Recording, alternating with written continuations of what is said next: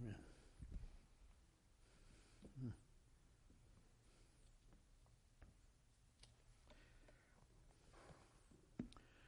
Our scripture verse this morning will come out of uh, 1 John, way in, way in the back. 1 John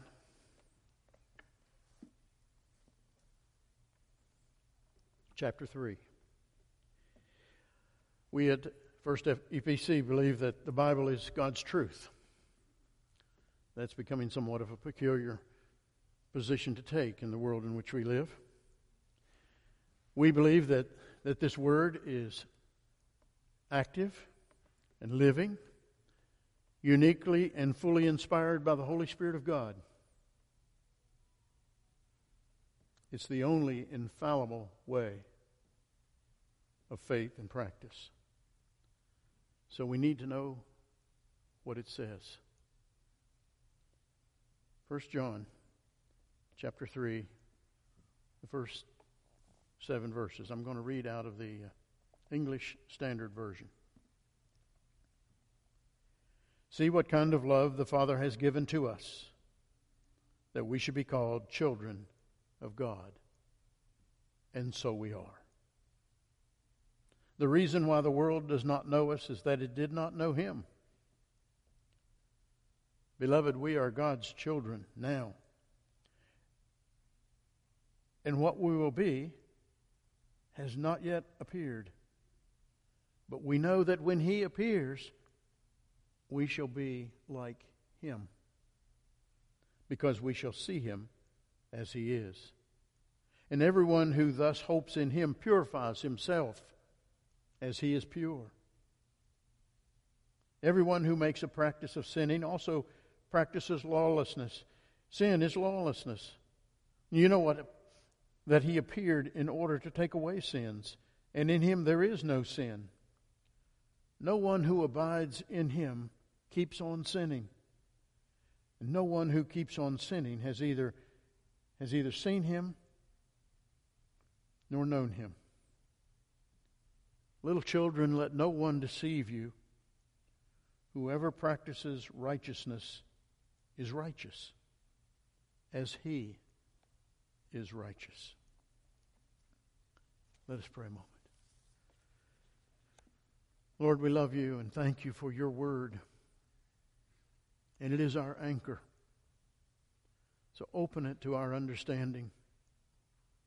Convict us, Lord, and convince us indeed of your truth. In Jesus' name we pray. Amen. Let me tell you about a man named Richard. Richard had an amazing story to tell. At the age of 25, he had spent more than 15 years either in reform school or prison. He never thought about being able to live a normal life, to get out, to go straight. So he had accepted the notion that he would be in prison probably all his life, and it was his, for sure, not just his second home, but it was his first home. As a career inmate, he worked hard in the prison to earn the respect of the other of the other prisoners. And if you might imagine, that respect is mostly earned by fear. He took a lot of pride in, in being able to take the punishment or whatever punishment that the, the man could lay out, the guards. One day, Richard did something unexpected. One day, Richard listened he listened to a man who had come into the prison to talk about Jesus. And to his surprise, Richard's surprise, that man made sense. And it wasn't long before Richard Goss gave his life to Jesus Christ. And he experienced a radical transformation. Sometime later, Richard's sharing this story. And he was asked how did these other prisoners treat you after you came to know Jesus? And he answered this My fellow inmates respected me more, even more, after I gave my life to Christ. They respected me because I walked the talk. You know, if you and I want to make a difference in this world, we too have to be committed to walking our talk. To letting what shows on the, on the outside, letting what's on the inside show on the outside. Because, you know, our world isn't interested in just hearing a bunch of intellectual arguments. It isn't it isn't interested in, in how much you know, really isn't interested in what you know. The world you and I live in wants to see. They want to see what we know in action. They want to see Christ in action. And they don't have any use for religious hypocrites. And that's what you and I are considered by many whether we are or not. I guess in some ways, maybe we all are a little bit in any part of life. We're not perfect.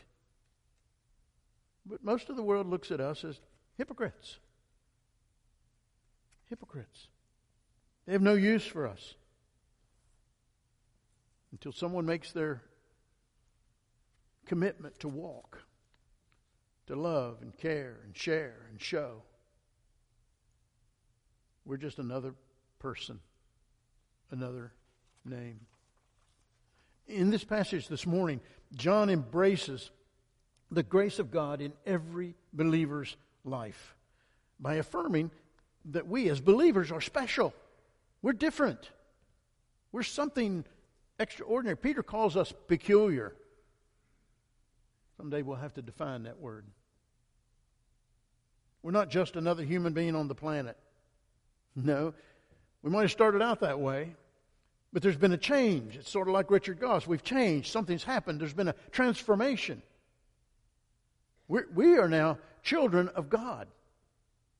Children of God. Think about that. That's a, that's a pretty lofty title. Children of God. And, and then John challenges us in this text to live up to that grace.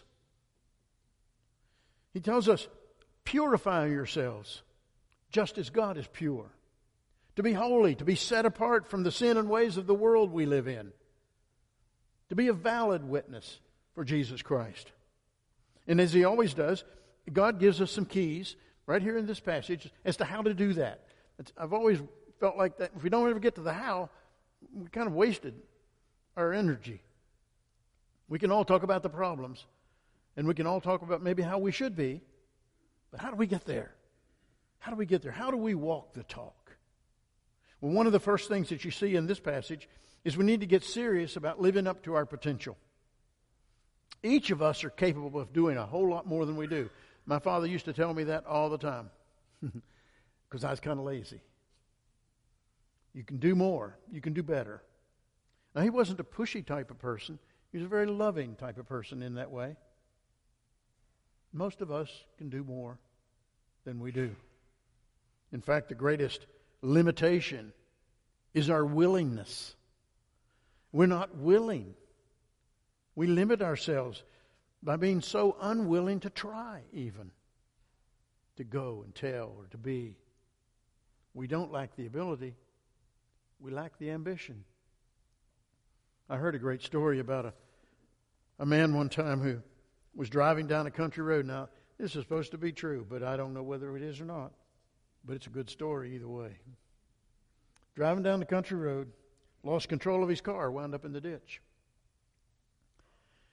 So he sees a farmhouse across the field, so he walks over to the farmhouse and he asks for help to pull his car out. Well, the old farmer said, Sure, I'll help you. Let me hitch up Dusty.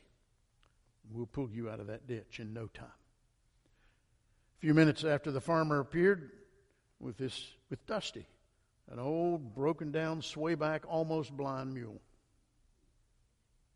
After Dusty was hitched up to the car, the old farmer cracked the whip and he said, Pull, Buck, pull. Nothing happened. Farmer cracked the whip again and he said, Pull, Clyde, pull. Nothing Nothing happened still. Finally, he cracked that whip again. And he said, Pull, Dusty, pull. And old Dusty started digging in and pulled and pulled until finally that car came right out of the ditch.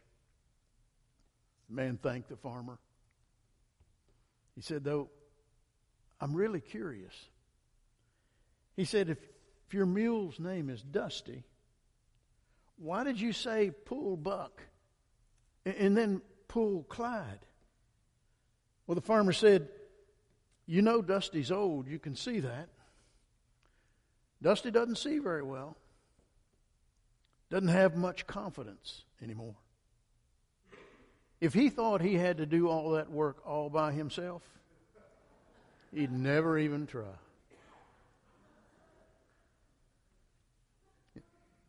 It may fit. Just try it on. That's our greatest limitation our unwillingness to try. Many people are afraid to believe in themselves, and, and they say, Well, I'm just one person, and what can I do?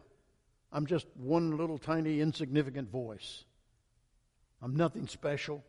I can't really make a difference. And indeed, I am just a sinner, and that's true. God could never use me. But you know, if that was if if that was true, he couldn't use any of us, could he?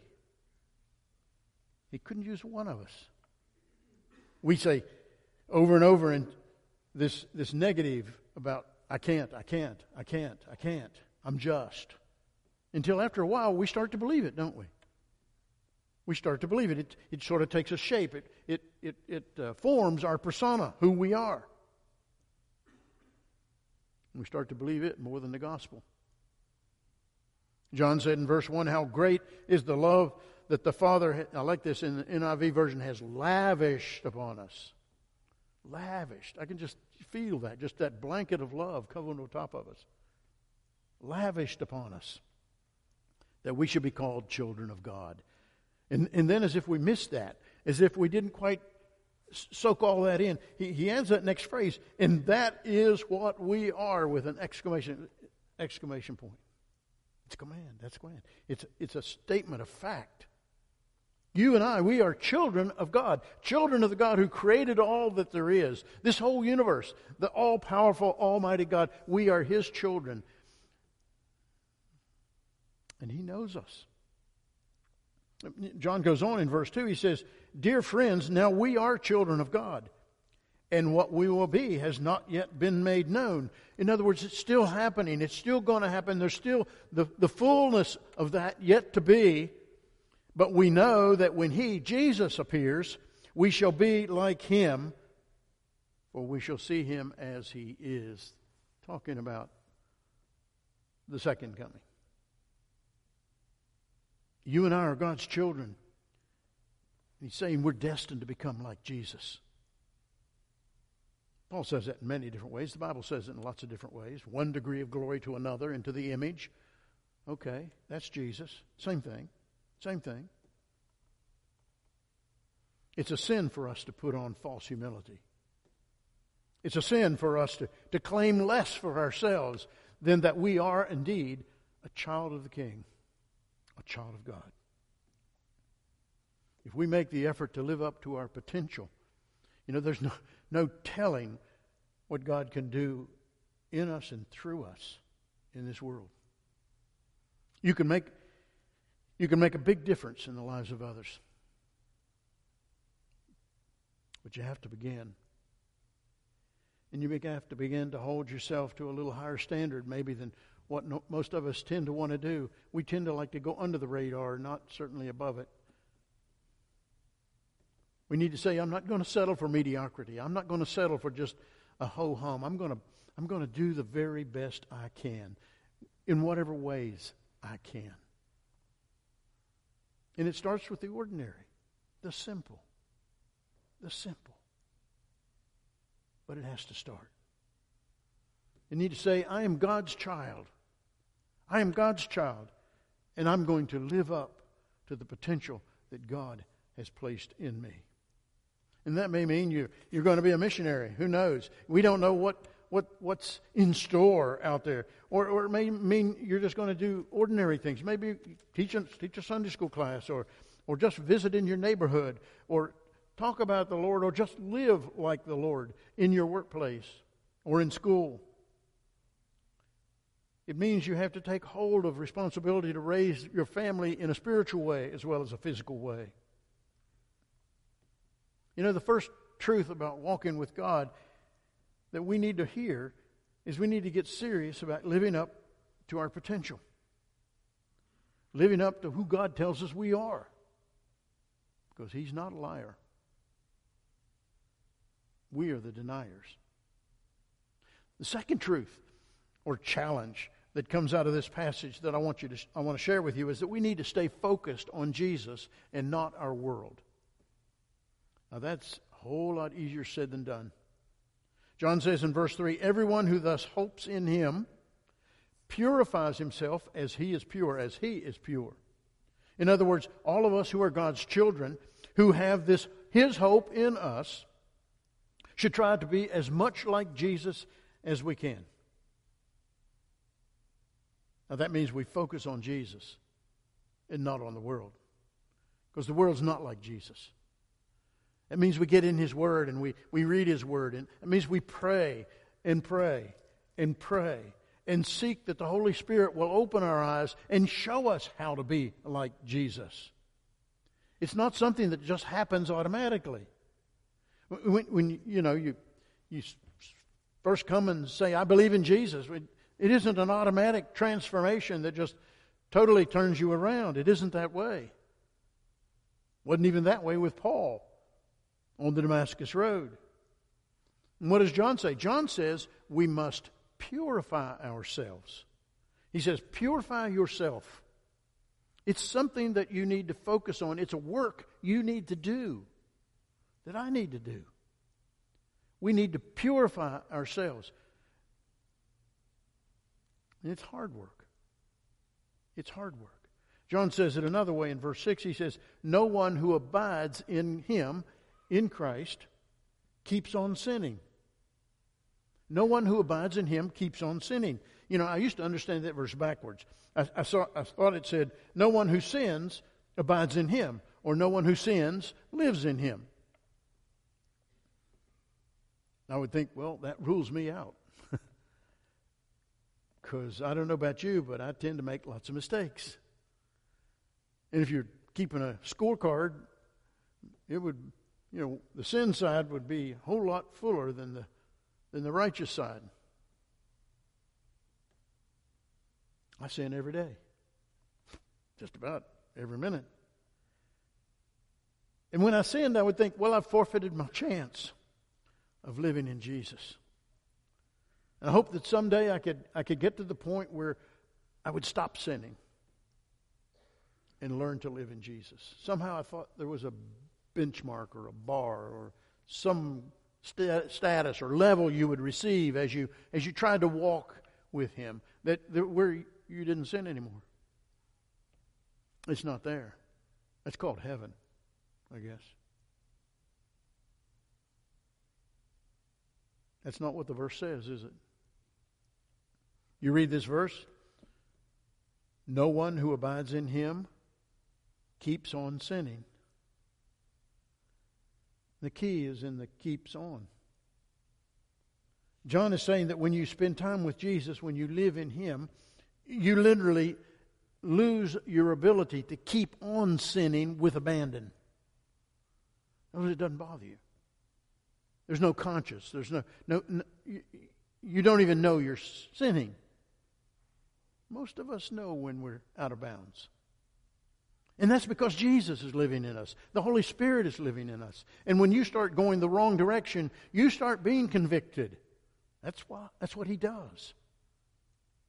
We start being made uncomfortable. We start being pushed and prodded. And oh, if you're like me, you're real good at saying, nah, that's okay. I'm still not going to do it. When we spend time in Jesus, when we live in Him, it will happen we'll start to have a conscience and we'll start to have remorse And we'll, we will start to desire to change. And, and as Paul had said, that from one degree of glory, we will start becoming more like Jesus. It will happen. Step by step, change by change. The Holy Spirit will, will remake us into the image of Christ. And, and, and that's, a, that's a great thing. It's a great hope. It's a blessing to walk. And of course, the opposite is also true. The opposite is also true. If you spend your time living in the world and you're focused on the world and you're focused on the ways of the world and the worldly thoughts and you're focused on blending in, you know, being a little of this and a little of that, then bit by bit, piece by piece, no matter how many times you come to church and Sunday school, no matter how many prayers you pray, if you're focused on the world, bit by bit, you will take on the image of the world.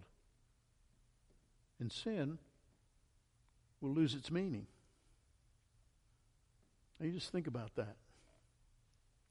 Think about that with just maybe a, a thought about the Christian church in this country in mind.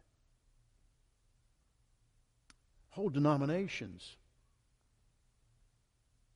where sin has lost its meaning.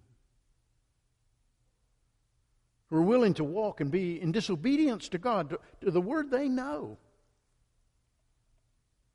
to retwist it and rework it and remake it, eliminate most of it, so that they can focus on the world. Sin has lost its meaning.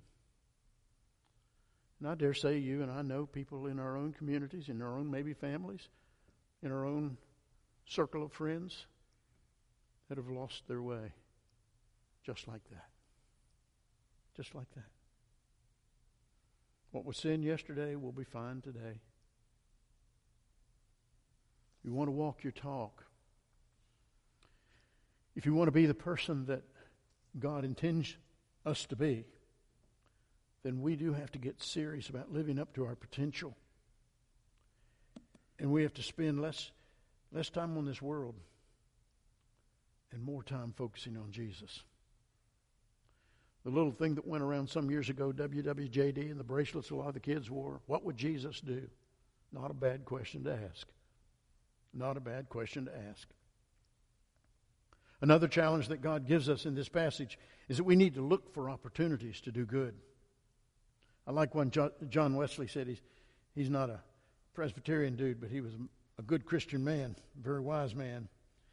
And he said, Do all the good you can.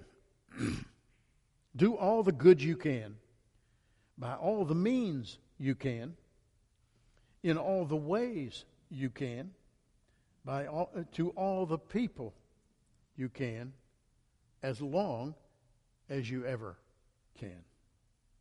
I thought that's pretty good.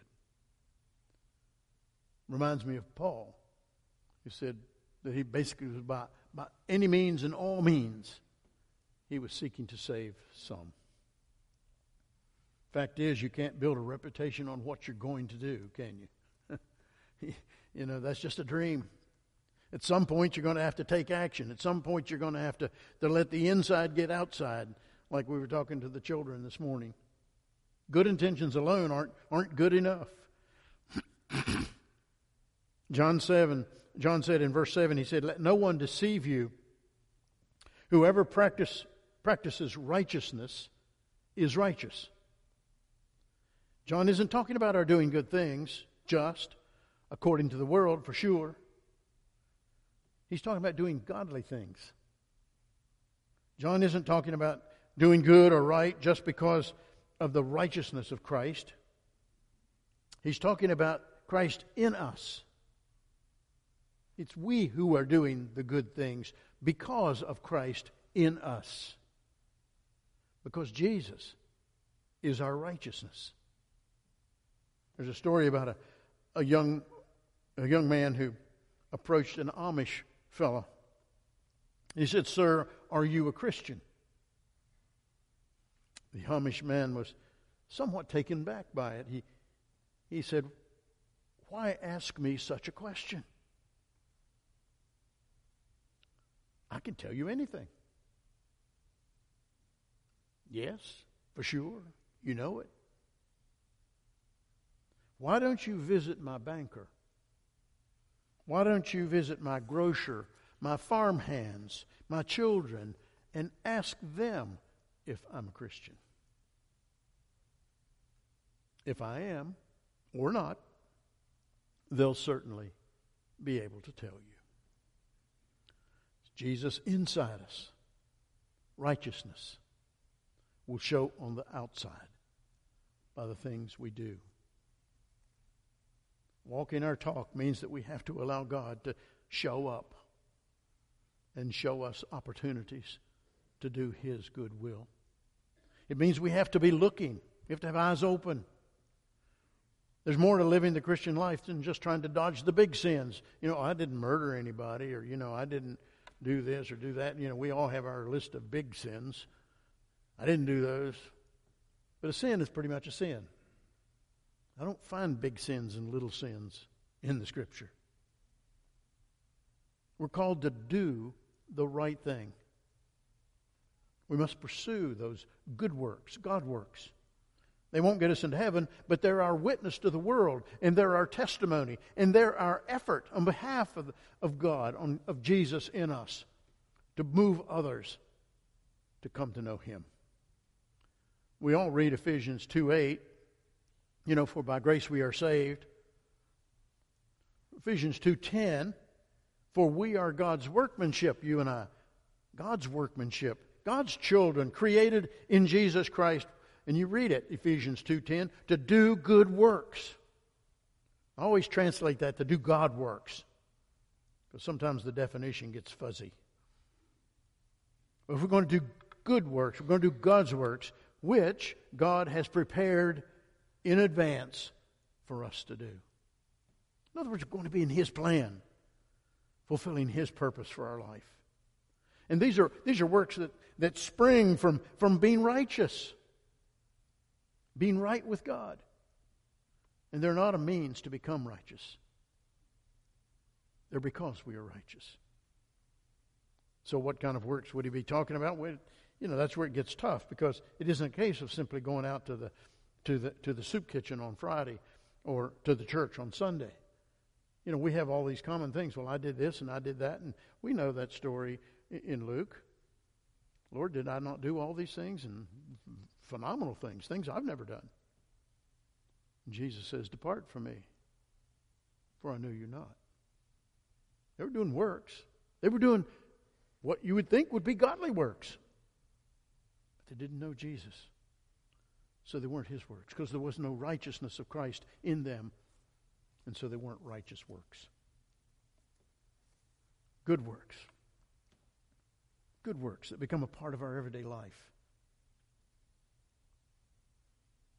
Works that spring from who we are as a child of God. Works that reflect his image of love for us that we can share with the world. That work might be next door. That work might be in your own family. That work may be around the world. Who knows where it is? It isn't necessarily just a career choice, it's a life choice. That work may be just picking up the churchyard. You know, who knows? Or mowing the neighbor's grass. Just follow God. Just follow God. We all want to make a difference, at least I hope we do. So keep in mind that the greatest opportunity to do, to do good won't just show up on your day planner. It won't just show up, you know, on your calendar of things to do today. Won't be pre scheduled, probably. It's just going to pop. That's normally the way they do it. And they take us a little bit by surprise, and we normally say, Well, I don't have time for that because I've got stuff on my planner here that I've got to do today. That's often the way it works. So we have to listen. We have to listen to God and for God and let Him direct our day and our path. The early church changed the world because so many of its members were committed to getting serious about God and who they were in His kingdom, what their role was. They were focused on Jesus and standing apart from the ideologies of their world. And they were always looking always had eyes wide open for the opportunity to do good for Jesus. When you journey down that path, and it's my prayer that, that indeed all of us and we as a church will, will try to journey down that path. We're going to find a grace and a blessing greater than we've ever known. I mean, it is so good. When the world encounters that kind of commitment, the world, it won't be but able to be attracted by it. To somehow have one of those sort of jaw dropping experiences where it can't understand that kind of love or that kind of sacrifice or that kind of care. It won't understand the power of Christ. That can change just ordinary people